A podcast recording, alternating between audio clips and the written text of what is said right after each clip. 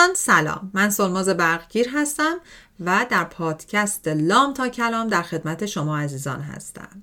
در طی جلسات کوچینگ و سمینارهایی که داشتم به این نتیجه رسیدم که یه سری ناگفته هایی در رفتار اعمال گفتار افکار ما هست که تاثیر عظیم و بزرگی روی کیفیت زندگی ما می‌ذاره ولی ما به هر دلیل اینا رو نادیده می‌گیریم. به همین دلیله که تصمیم گرفتم در هر اپیزود این پادکست در مورد یکی از اینا با شما صحبت کنم.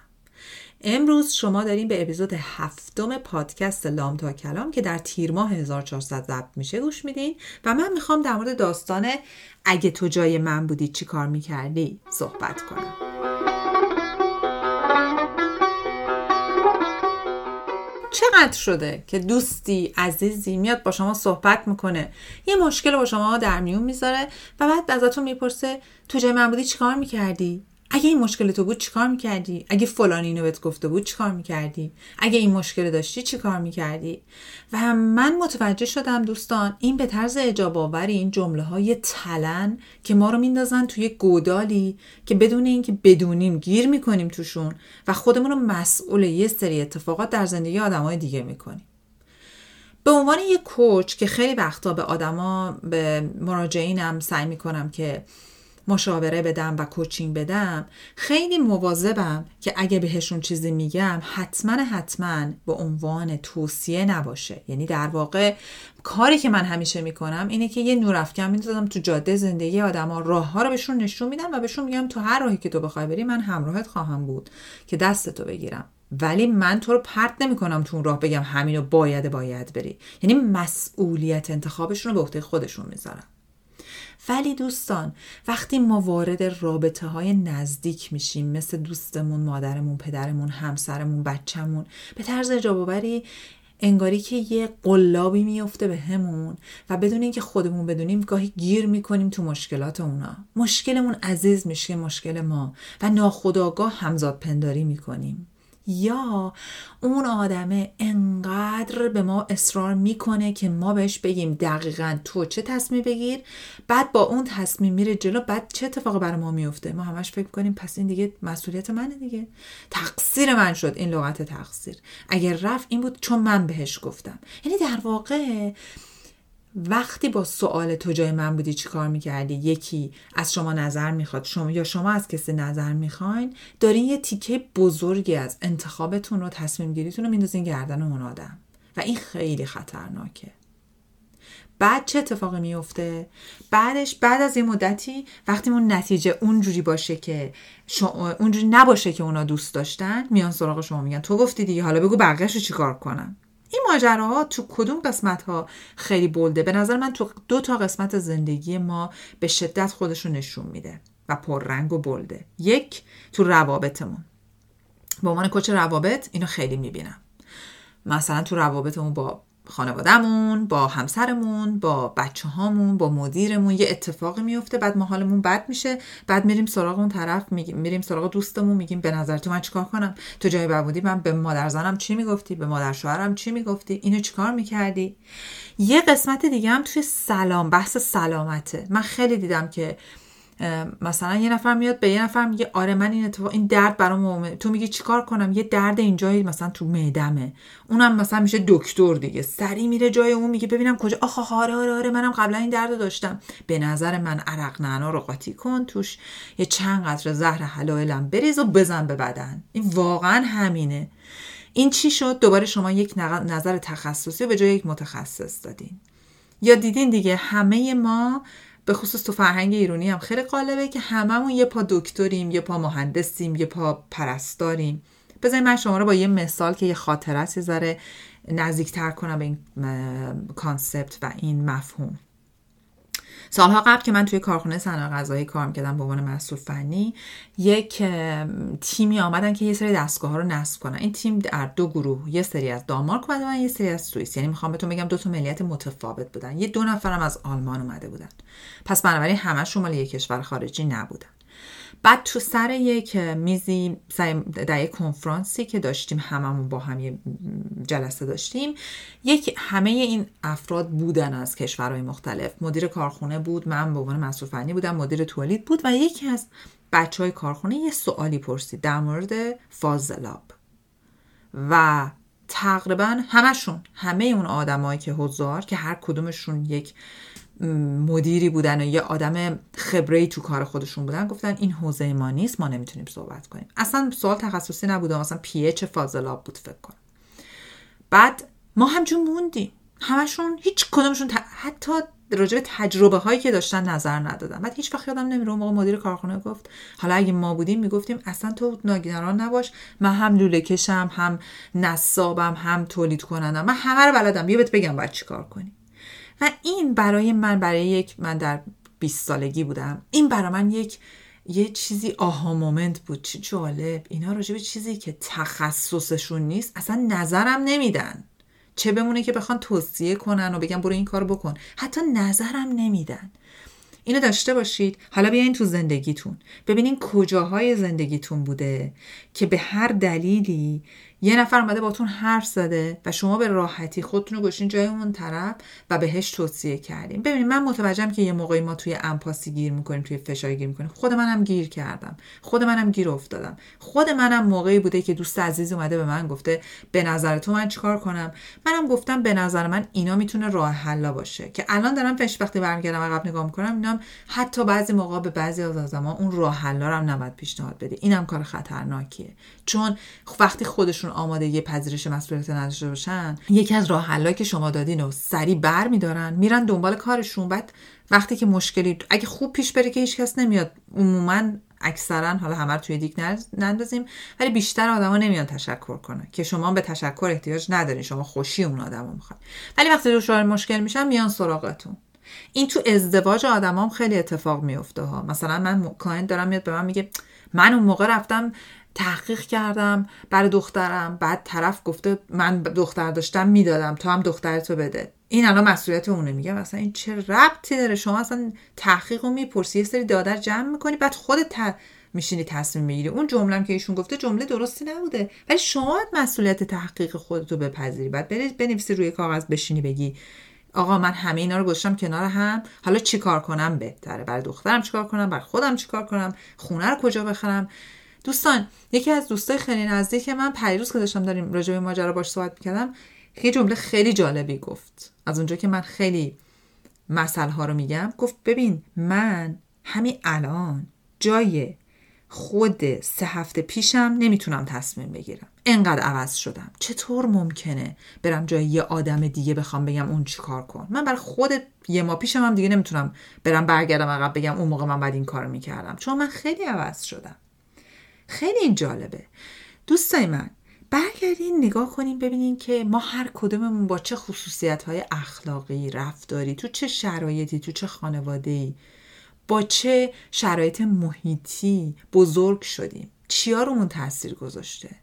هر کدوممون از یک دو تا خواهر برادرم ما شبیه هم نیستیم. چطوری می‌تونیم به خودمون اجازه بدیم برای بقیه اظهار نظر کنیم تصمیم بگیریم؟ یه نفر بر من نوشته بود که من یکی از نزدیکانم به هم میگه من جای تو باشم یا مامو صاف می‌کنم یا پشت میبندم. اصلا شما چطور می‌تونی جای ایشون باشی؟ شما چطور می‌تونی متوجه شی که بافت موی ایشون چجوریه؟ سلیقش چجوریه؟ حال و روزش با خودش و موهاش چجوریه؟ از موی همدیگه بخوایم برای هم تصمیم بگیریم تا بریم به جای دیگه برسیم. بعد این میشه که مهاجرت می‌کنیم میایم به کشورهای خارج از ایران. در دقیقه اولی که میگیم من اگه جای تو بودم این کار می‌کردم اولین جمله که از یه آدم با وسط رک و پوست ساده میشنویم اینه که میگه it's none of your business. یعنی اصلا به تو مربوط نیست. بعد زودی هم به تیریج قبای ما بر می‌خوره چه آدم بی تربیتی چطور به خودش اجازه داد؟ من فقط خواستم بهش یه اظهار نظر خوب بدم. من صلاحش رو می‌خوام من خیرش رو می‌خوام.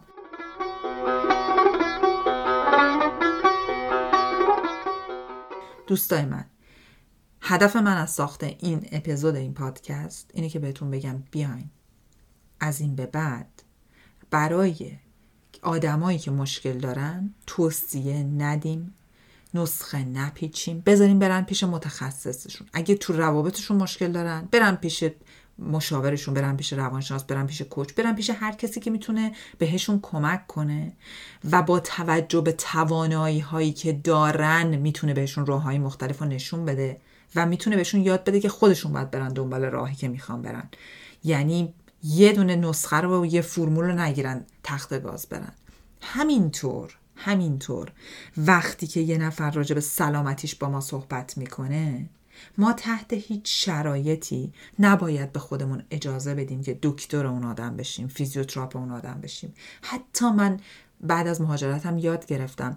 به زور و چک و لقت نباید به آدما توصیه داد که بیا جون من برو پیش این دکتره. تو رو خدا انقدر دکتر خوبیه. این خیلی کار اشتباهیه. ما اصلا نمی‌دونیم اون آدم شرایط بدنیش چجوریه فیزیکش چجوریه. یا دیدیم وقتی یه نفر یه کمر می‌گیره بیا این ورزش رو بکن. بابا اول تو باید بذاری این آدم بره پیش متخصص ببینه مهرهاش حالش خوبه. مثل این ماجرای تصادفه که چندین مورد من همیشه توی تصادفا شنیدم که میگن وقتی یه نفر تصادف می‌کنه از توی ماشین نکشینش بیرون ممکنه قطع نخا بشه. اینو برگردونیم تو زندگی خودمون.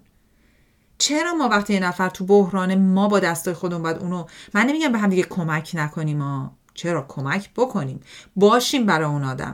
ولی با دهانی کاملا بسته بدون هیچ توصیه ای بدون هیچ نظری بدون اینکه وای حق داری چقدر اون آدم بد جنس و رزه. من جای تو بودم این کارو می‌کردم. وای تو درست میگی این خیلی سخته. یا نه تو تو نمی‌فهمی. بذار من به تو بگم. بذار من بگم که چقدر تو داری اشتباه می‌کنی. این این تیکه زندگی تو کاملا اشتباهه. من کاری ندارم که این طرز نظر دادن برمیگرده به چی؟ برمیگرده به ایگوی بزرگ ما. برمیگرده به اینی که می‌خوایم تایید بگیریم. برمیگرده اینی که می‌خوایم کنترل کنیم شرایطو برمیگرده به اینی که می‌خوایم از دست اون آدم نقنقوه راحت شیم. که در شرایطی که من خیلی وقتا دیدم یه موقعی میگم خدای من چیکار کنم این آدم دیگه اینقدر از من سوال نکنه. الان نمیشه ولی قبلا خیلی این اتفاق برام میافتاد. و مسلما پشت سر اون مدل نظر دادن من اگه جای تو بودم یک عالم دلایل بسیار بسیار از نظر خودمون منطقی وجود داره. ولی اگر بدونیم که چقدر این خودمون رو جای بقیه گذاشتن و نظر دادن می‌تونه به ضرر خودمون به ضرر اون آدمه و در دراز مدت یه خطاییه که نمیشه خیلی وقتا جبرانش کرد باشه. یه چیزی هم یادمون باشه. اگه میریم از یه نفر سوال می‌کنیم برم یه ذره اونور ماجرا. اگه نفر سوال می‌کنیم تو جای من بودی چیکار می‌کردی؟ نه بگو بگو بگو. ببینیم پشت اون چیه. فرار از مسئولیت پذیری؟ نمی‌خوایم قبول کنیم که خودمون باید مسئول انتخابای خودمون باشیم. می‌خوایم خیالمون راحت باشه که بعدن که چیزی شد میریم یقه یه نفر دیگر می‌گیریم.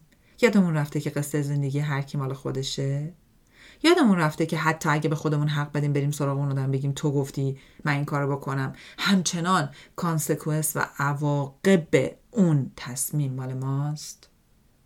پس درس کنکوری نکته کنکوری این پادکست اینه که هر وقت میشنویم تو جای من بودی چیکار می‌کردی؟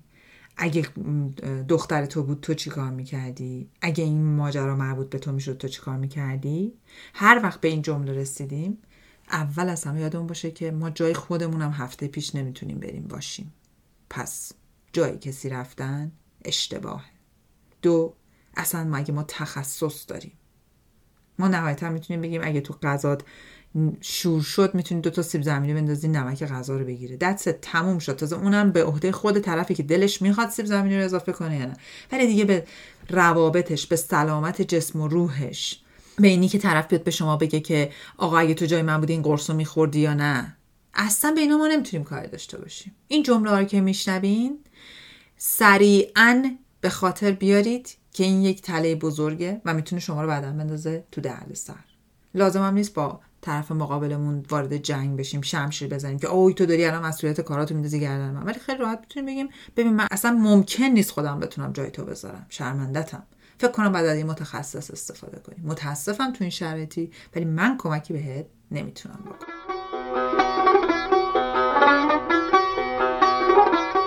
اسپانسر این اپیزود پادکست لام تا کلام فیدیبوه. فیدیبو یه فروشگاه کتاب الکترونیکی صوتیه. با فیدیبو می‌تونیم به بیشتر از پنجاه هزار جلد کتاب و مجله و رمان صوتی و یا الکترونیکی دسترسی داشته باشیم. فیدیبو در واقع version فارسی Kindle Audible ه. شما می‌تونیم با فیدیبو به تمام کتابایی که من در پادکست یا page اینستاگرام معرفی می‌کنم دسترسی داشته باشید. فیدیبو برای شنوندگان پادکست لام تا کلام یه تخفیف سی درصدی تخصیص داده که شما می‌تونید با وارد کردن کد تخفیف سلماز به انگلیسی S O L M A Z از اون تخفیف سی درصدی تا سقف 20 هزار تومن خرید. بهرمند بشید. fidibo.com